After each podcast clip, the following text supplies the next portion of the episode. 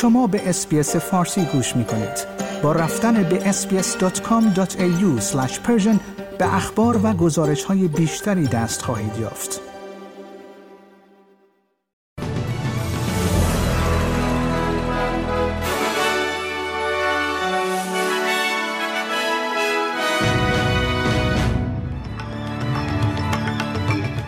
نرخ بیکاری استرالیا از 3.5 درصد به 3.7 دهم درصد افزایش یافت. در پی افزایش شمار قربانیان بدترین طوفان در دهه های اخیر در نیوزیلند این کشور رسما از استرالیا درخواست کمک کرد و دولت فدرال استرالیا پیشنهادی را برای معرفی یک سیستم قرعه‌کشی ویزا یا به زبان دیگر لاتاری ویزا در کشور اعلام کرد.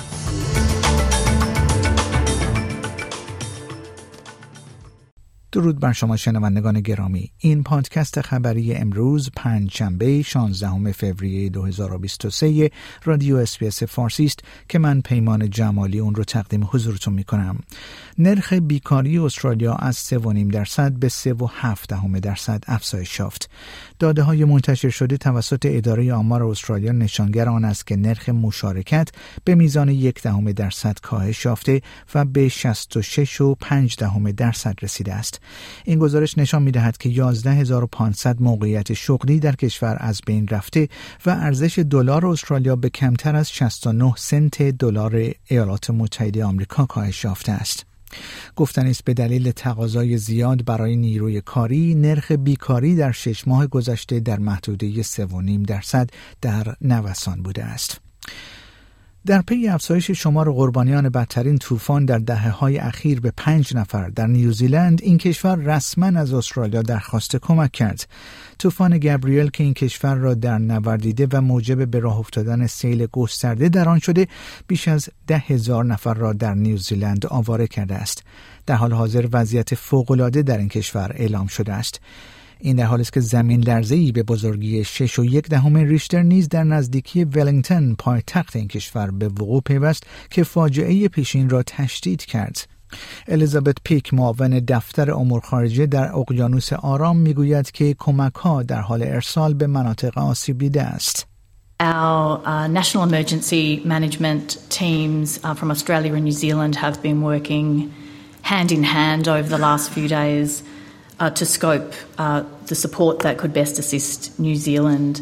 Uh, we set up yesterday a national uh, management coordination function to be able to respond very quickly when the request came through, and, and we will certainly do that.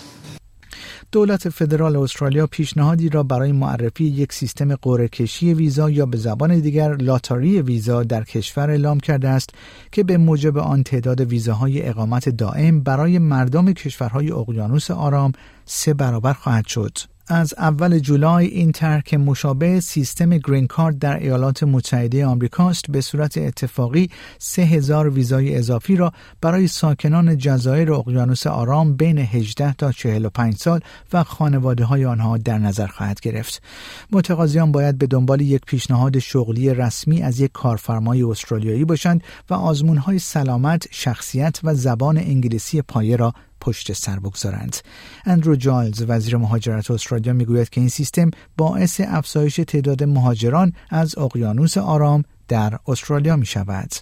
These reforms demonstrate to the Australian community and to our Pacific family that stronger Pacific partnerships focused on shared needs and priorities are in Australia's national interest and support stability, prosperity and security in our region.